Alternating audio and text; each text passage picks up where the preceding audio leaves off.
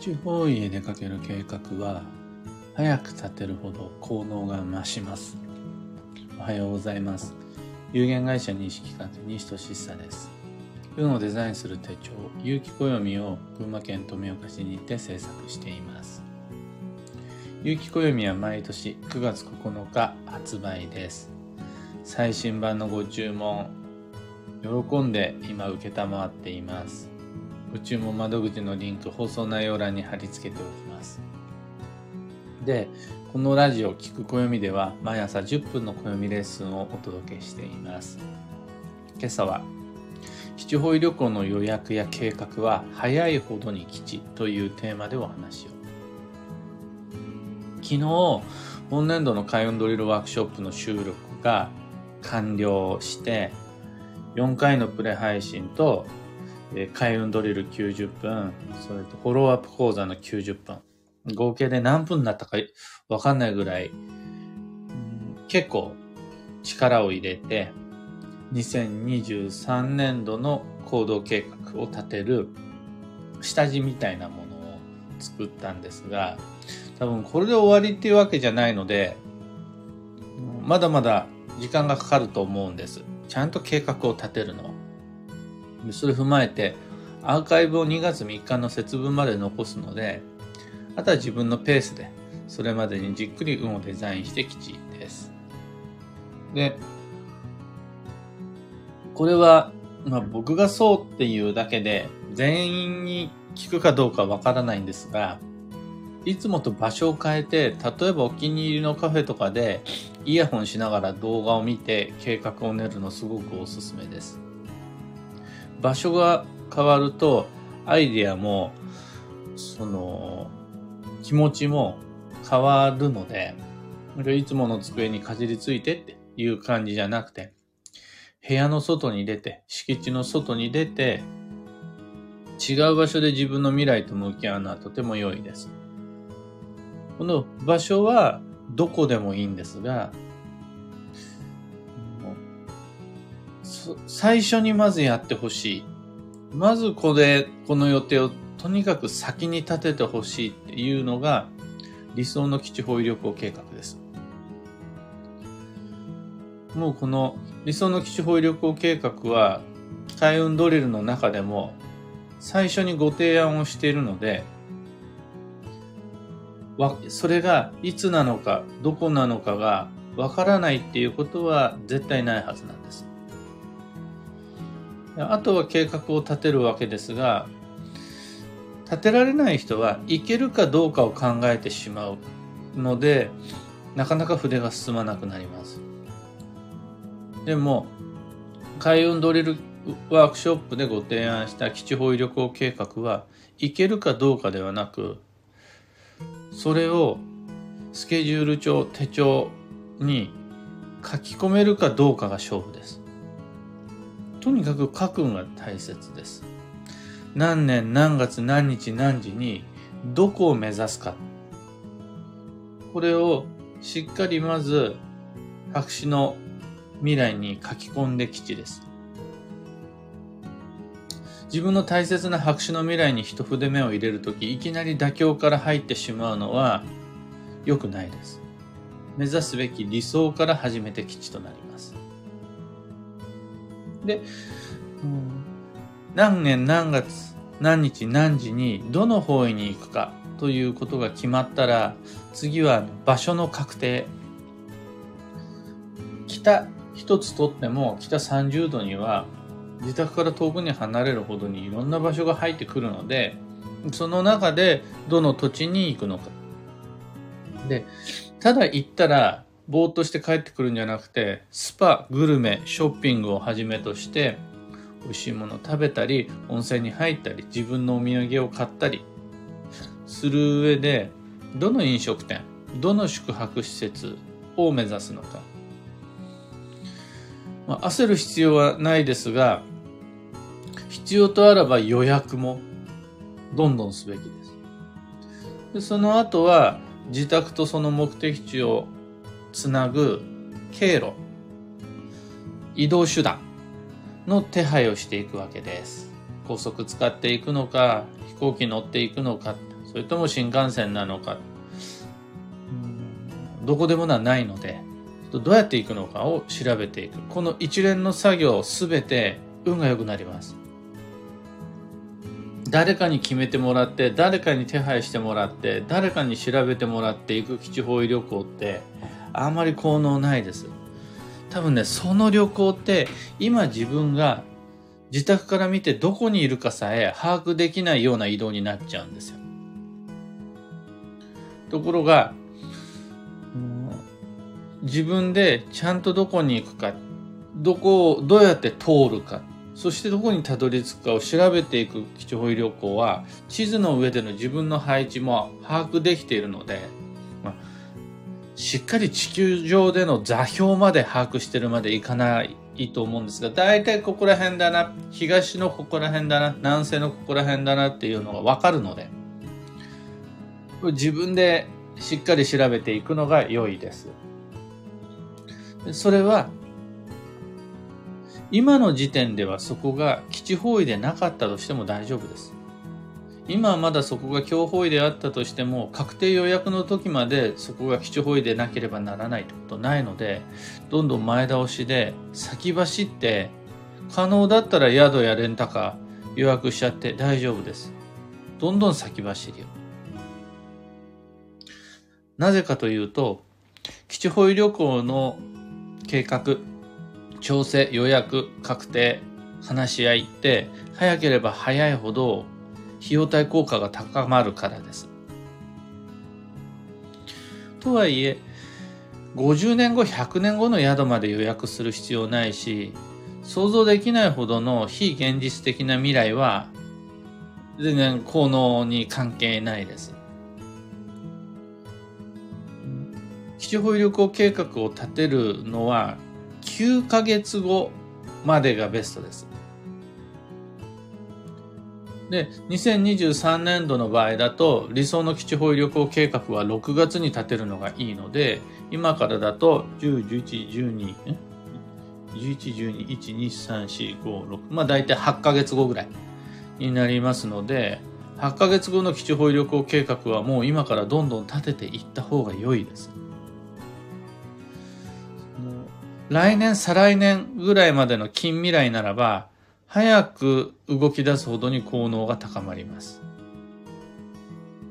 で、暦に最初の一筆を書き込んだ時点から、もしくは雑誌を調べ始めたり、一緒に行く友人と予定の調整を始めたその時点から、どんどん基地方位の木の流入が始まります。だから本気で方位を利用するなら、常に前倒しの先走りが基地です。いけるかどうかじゃないです。その計画を立てるかどうかからもう勝負が始まっているわけです。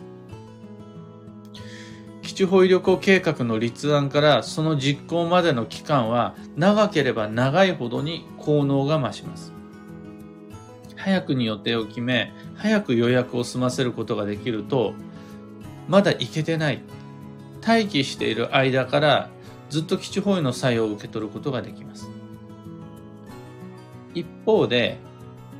今日の基地方位を今日決めるような短期的、突発的行動は今日とは言いません。ですが残念ながら効能は減ります。同じコストをかけていく割には、やっぱりそこまで伸びないんですね。だから、長期的計画を立てた方が得です。その方が、より良い計画が立つ。時間をかけた方が、良いアイデア、良い情報が集まる。だけじゃなくて、実現性も高まりますし、行けたら行くっていう旅行よりしっかりと予約をして、みんなと話し合いをして、その方がより行けるようになるのに合わせて費用対効果が上がる。かつ、良い移動手段や、良い宿泊施設、あとは良い食べ物屋さん、レストランの良い時間を確保できます。やっぱりあの、ギリギリになるほどに、の、満席になってしまったり、いいお店から埋まってしまったり、いい席からどんどん抑えられてしまうので、いずれにしても基地保旅行っていうのは早い者勝ちと考えられます。そんなわけで、西企画では毎年秋になると開運ドリルワークショップをやって、翌年の理想の基地保旅行計画をしっかり練ります。結構細かいところまで未来を先読みして、この日のこの時間に現地に滞在できるようにしようっていうと、先の話だから、みんなあんまり本気モードでそれを予定に書き込もうとしないんですよね。で、二言目には、もしかしたら仕事になっちゃうかもしれないとか、いけない場合もあるしっていうふうに言っちゃうんですが、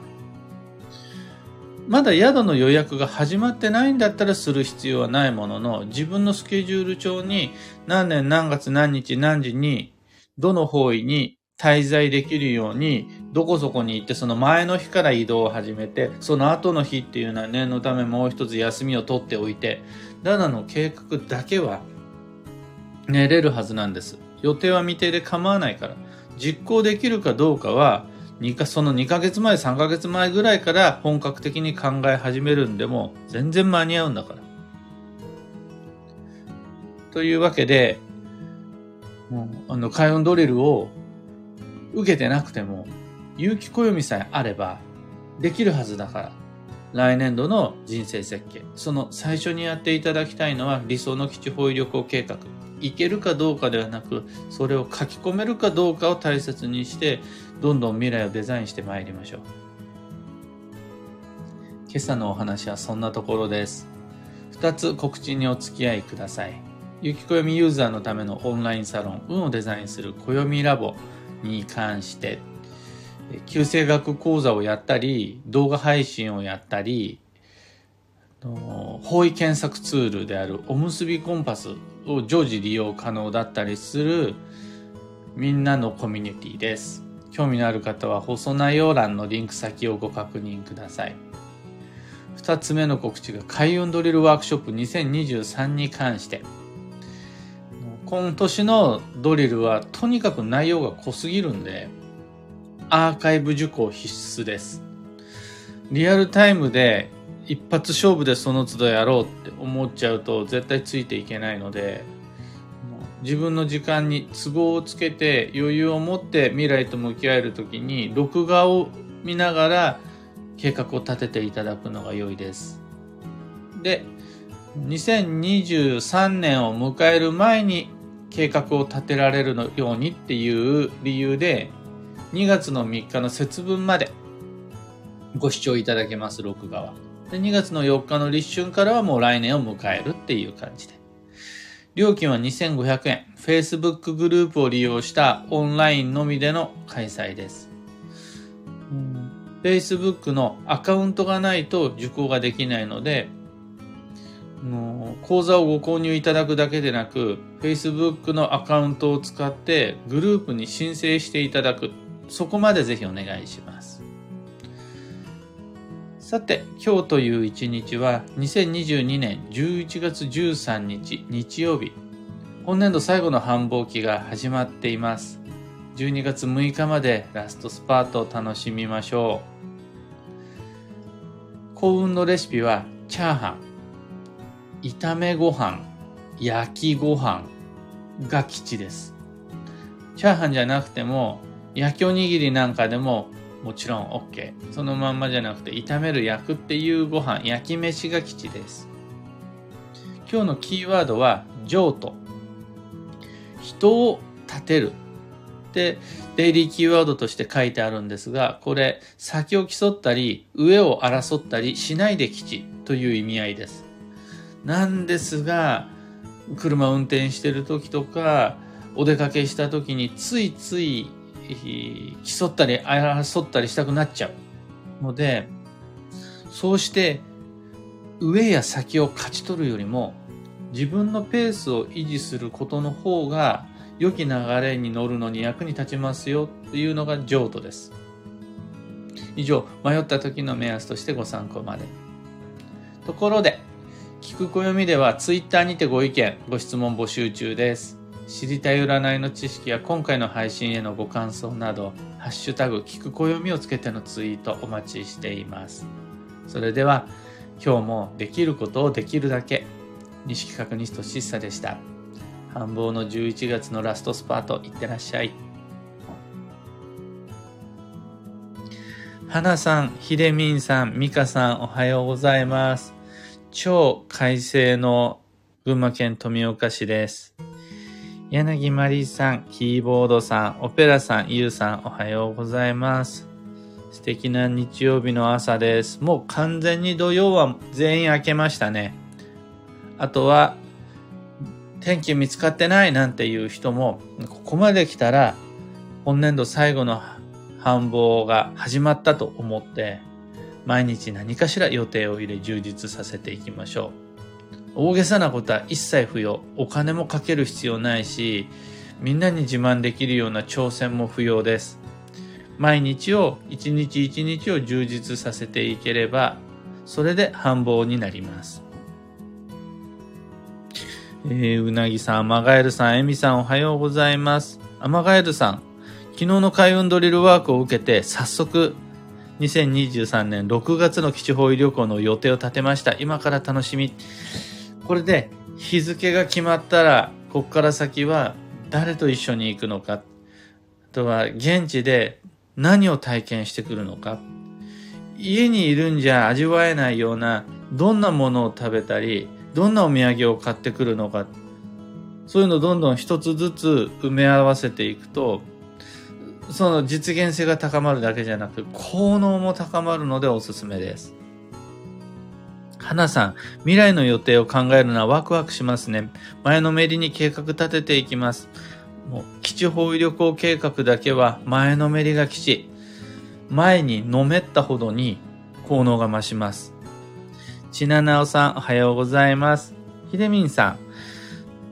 基地方位旅行は計画を立て宿泊ホテルも決めた時点でずっとワクワクが続きます。6月予定も早めに計画します。そうなんですよね。の、もう効能なんていう理屈っぽい言葉使うんじゃなくて、早く決めるとずっとワクワクできるし、楽しみが長持ちするんですよね。明日の旅行を今日決めると、ワクワクの期間が1日だけになっちゃうんだけど、半年前に決めておけると、半年間自分にとっての理想の未来がワクワクの原動力として今日頑張る力支えになってくれることもある。あと5ヶ月後、あと4ヶ月後、3ヶ月後、2ヶ月後っていう、どんどん